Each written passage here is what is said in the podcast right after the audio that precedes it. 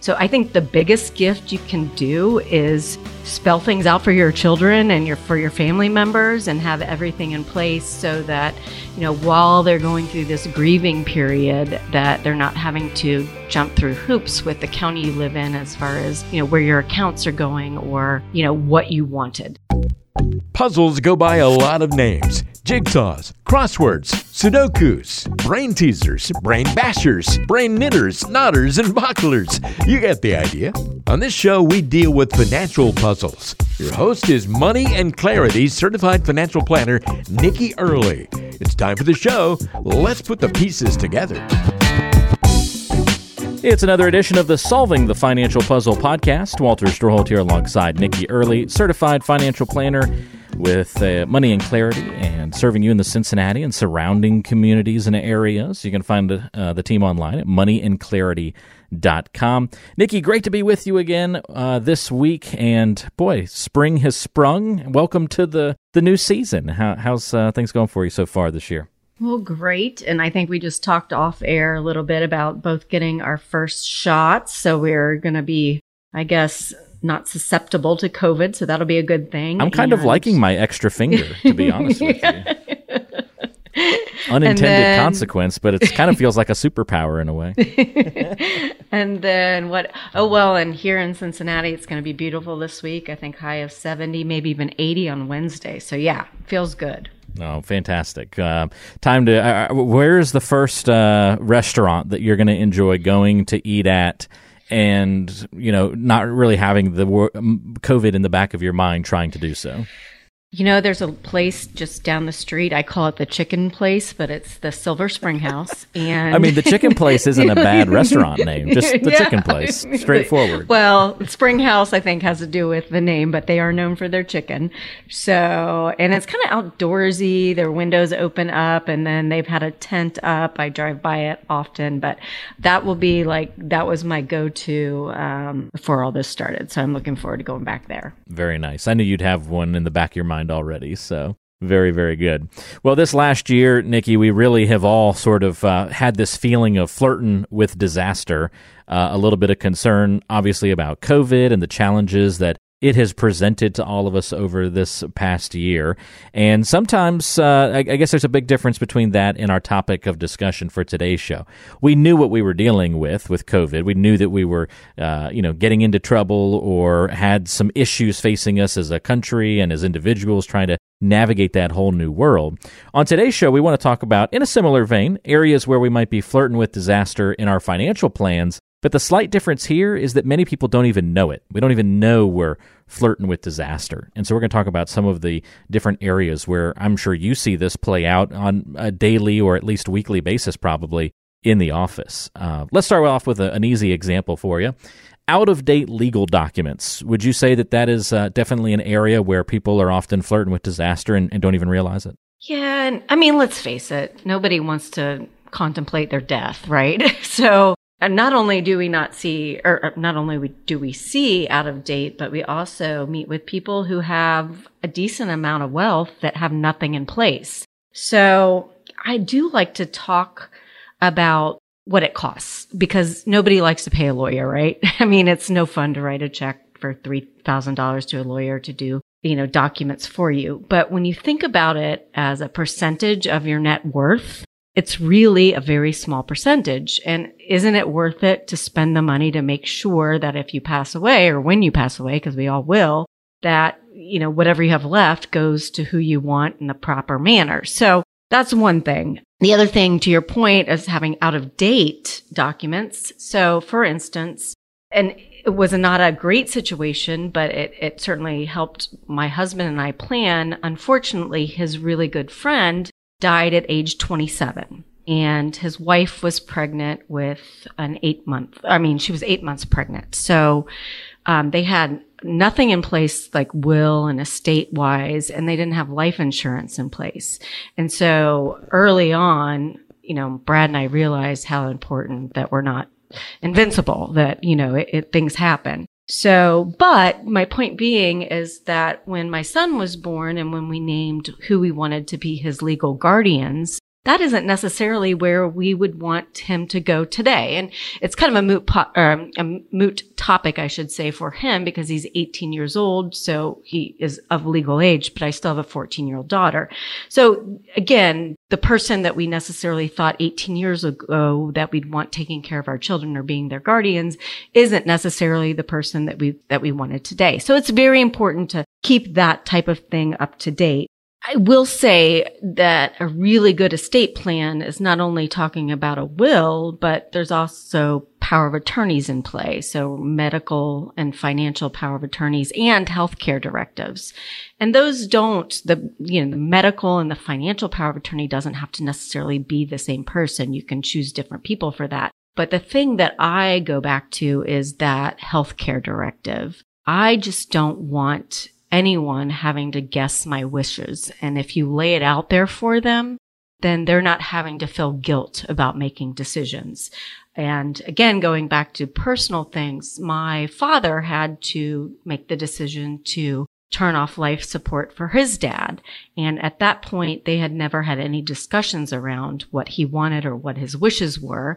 And I know he felt a lot of guilt over the years for that, um, wondering, you know, did he make the right decision? And then fast forward, unfortunately, my father just died in October and we knew his wishes. So when we had to make that decision and turn off life support, um, it was a lot easier and a less guilty feeling, I would say, than he had with his dad. So I think the biggest gift you can do is spell things out for your children and your for your family members and have everything in place so that you know while they're going through this grieving period that they're not having to jump through hoops with the county you live in as far as you know where your accounts are going or you know what you wanted so it's a it's a huge gift it's not fun but it's something you should do for your family yeah, that's such an important thing to discuss because uh, there's a lot of things you want to have right there. And if one of those is off track, it can cause a lot of problems. Um, you know, it can be a cascading of events if one of those documents is out of place or not up to um, you know the way that it should be formulated or done properly.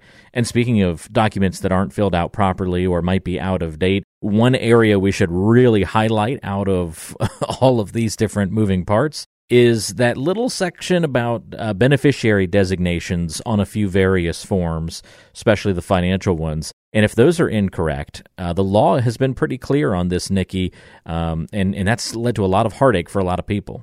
Oh, for sure. So situations change, and just again, for instance, I know I'm bringing my family back into this, but my son Cameron, who had um, he's 18 years old, he has a Roth IRA, and we just decided to put his younger sister, Georgie, as a beneficiary. If something happened to him, you know, Brad and I don't need what few dollars are in there.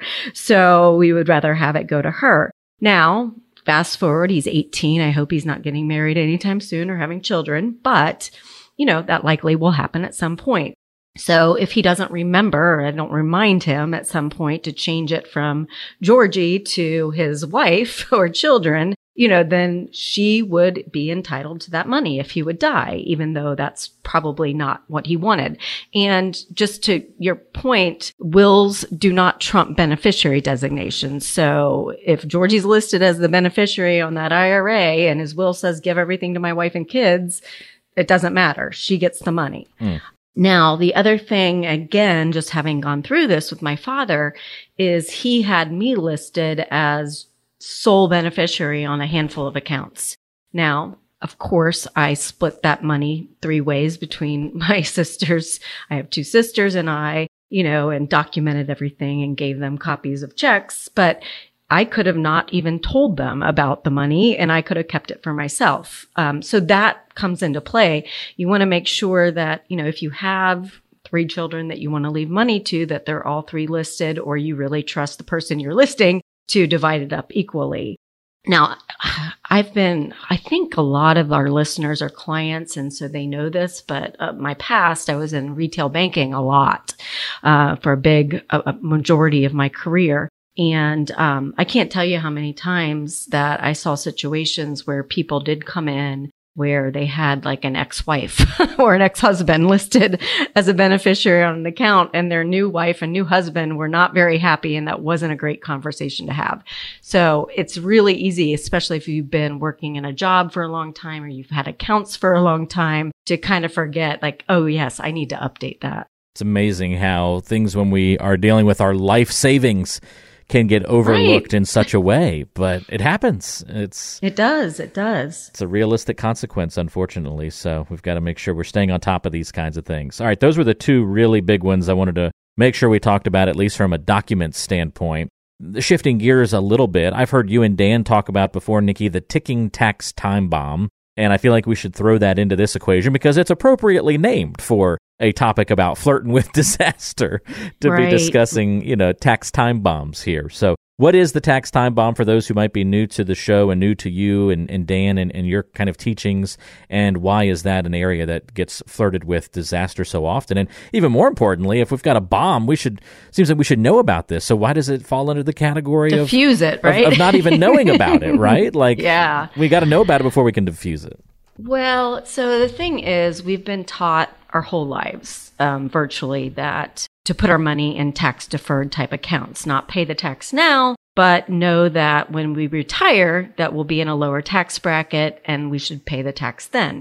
But that might not be the case. And so just to kind of back that up to give some perspective, historically, believe it or not, because it doesn't feel like it, we are in a low tax environment. Our highest marginal tax rate is 37%. Now, if we go back to the 1940s, and we like to use this example a lot, uh, Ronald Reagan happened to be making movies back then.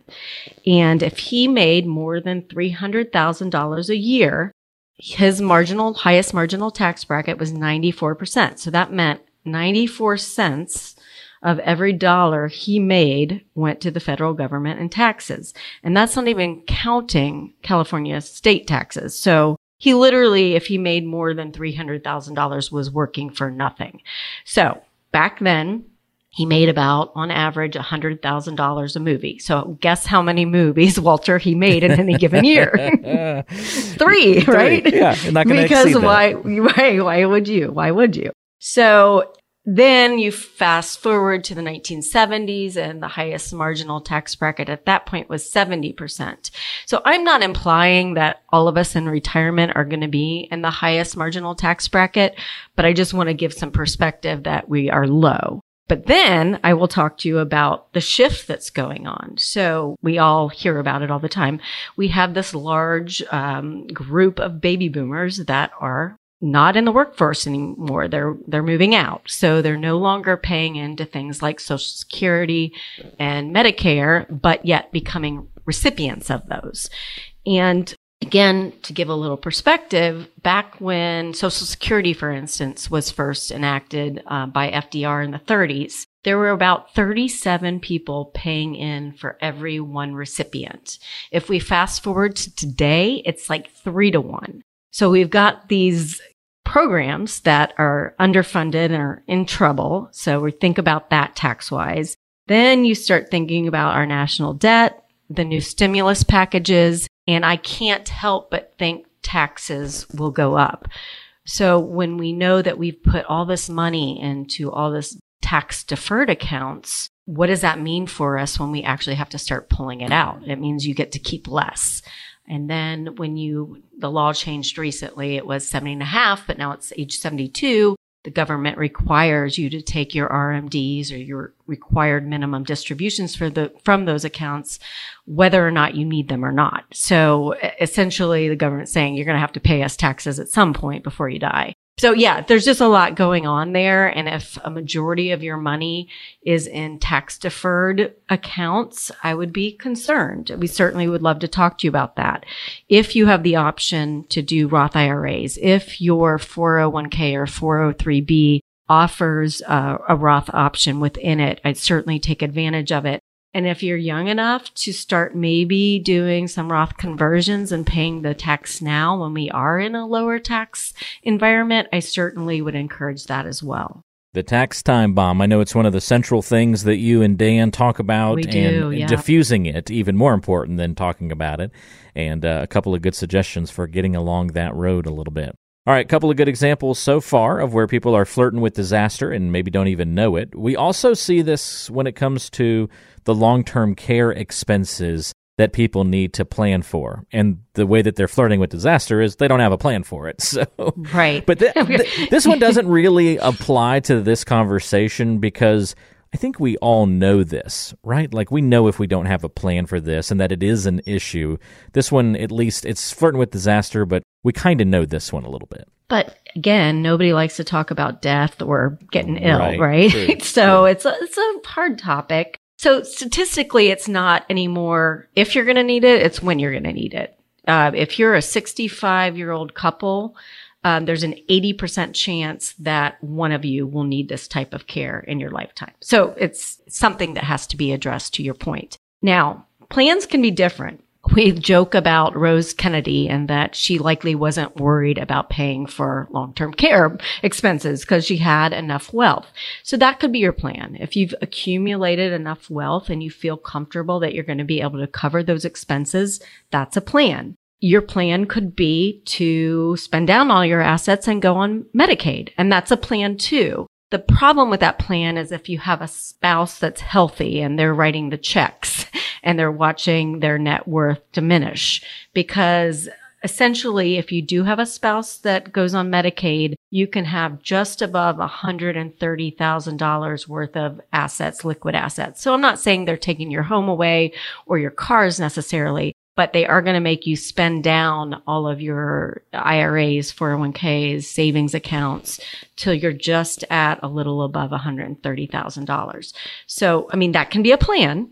Don't, don't get me wrong. But again, I feel sorry for the well spouse that is having to watch that all happen. Another plan could be to buy a policy. Um, and I get, I run scenarios for people all the time. They're expensive. The premiums on those are not cheap, but there are certain things you can do to help with that. So one of the things is that, and again, not fun to talk about, the average stay in a long-term care health facility or nursing home is about three years. And Walter, can you guess why that is? Mm, yes, uh, because that's how long people lived. Or, live or they either go home and get better right away or they die right and you know it's unfortunate but if someone's trying if an insurance agent is trying to sell you a policy that gives you 10 years of coverage statistically you're not going to need that much and it's going to be way more expensive so that's one thing to think about if you're shopping the other thing to think about is that if you employ like a 90 day waiting period, then again, the insurance company thinks, well, that person is either probably going to die early or they're going to go home and everything's going to be fine.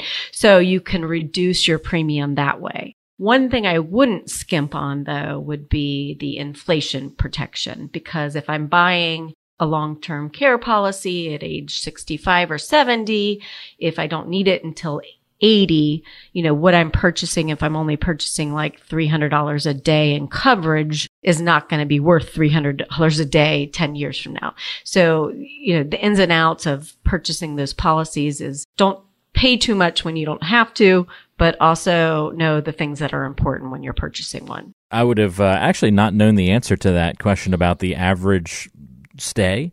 So I could see that definitely being an area where people who don't have that context, who don't have that knowledge, could easily be persuaded to buy into something that was a 10 year policy or something like that, not knowing that they're way overpaying or way over insuring in a situation Oh. like that. Yeah, and we also do like to laugh at the last plan. Some people say, "Oh, my daughter's going to take care of me. She's a nurse." Sure. well, your daughter lives in California. How's that going to work? And does her husband know Like, that that's your plan? Right. you know, so but the the important part again to to your point early on is that you have to have some plan. Yes, exactly. Uh, and it's not, again, fun to talk about, but one of those things in life that we need to talk about. All right, last but not least, Nikki, one more example where people are flirting with disaster and may not even know it is for those abiding by the 60 40 portfolio, kind of viewed as a classic portfolio mix for folks. Can you tell us what that is and why would something that seems so classic be flirting with disaster? Well, so the 60 40 is basically you putting 60% of your money in large cap stocks, which are large companies in the US, and then 40% in bonds. But you should never, ever have a large percentage of your net worth in one particular stock or asset class. So by putting 60% of your net worth in large cap, you're really putting yourself out there as far as volatility of the markets. Now, when we are initially working with clients, we do see and find that a lot of their money is essentially in large US stocks. And I get it. That's what they know. They know P&G, they know Amazon. And for 2020, that was great, right? Because we sold a lot of toilet paper to people and a lot of groceries and we had a lot of Amazon trucks out there. So it worked out well. But if you go back in history and you look at like the last 30 years, large US stocks have only won or been the best performing asset class about three or four times. So it's not a great strategy. Diversified portfolios like the ones we have our clients in, they are going to have small stocks, value stocks, international stocks. Most of our portfolios have at least 20 different asset classes and 80 different countries. And, you know, just thinking about that conceptually, you might think, well, that's, you know, risky, but it's not because over time, different asset classes are performing differently. There's always going to be winners and losers. And if you're spread out, then you're essentially diversifying yourself. And I know that's a word that we use in investment planning a lot, but you're essentially diversifying yourself to make up for the years where certain asset classes aren't doing well. And those type of portfolios are going to be much less volatile than say just putting 60% of your money into large US and 40% into bonds. It just, I mean, any study, any data that you can find will, will tell you that over and over. I think it's a great point and uh, worth discussing, worth thinking about. One example of something that was viewed as a classic portfolio or a classic strategy of old that doesn't necessarily translate to today's retirement planning landscape. And I know we've done shows and had lots of conversations about that kind of thing in the past as well, but just another kind of shining example of that. So there you have it. Are you flirting with disaster in your own financial plan and in your own retirement life? Um, is the future going to be full of some of that uncertainty that we talked about on today's show?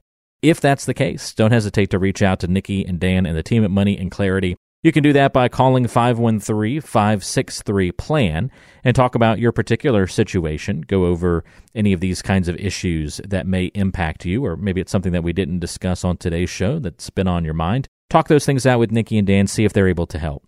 513 563 PLAN, or just go straight online to moneyandclarity.com. And we'll put contact information in the description of today's show so it's easy for you to find as well.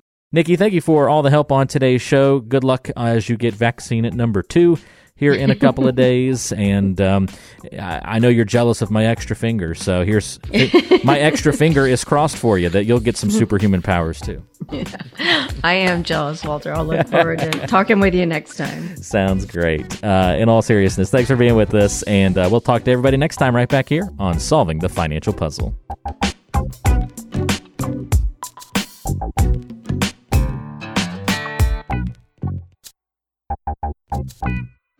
Information provided on today's show is provided for information purposes only and does not constitute investment, tax, or legal advice. Information has been obtained from sources that are deemed to be reliable, but their accuracy and completeness cannot be guaranteed. Always consult with an investment, legal, or tax professional before taking any action. Nikki Early is an investment advisor representative of Capriel Wealth Coaching LLC, a registered investment advisor. To obtain a copy of Form ADV and a privacy policy statement, call 800 353 7920. 23.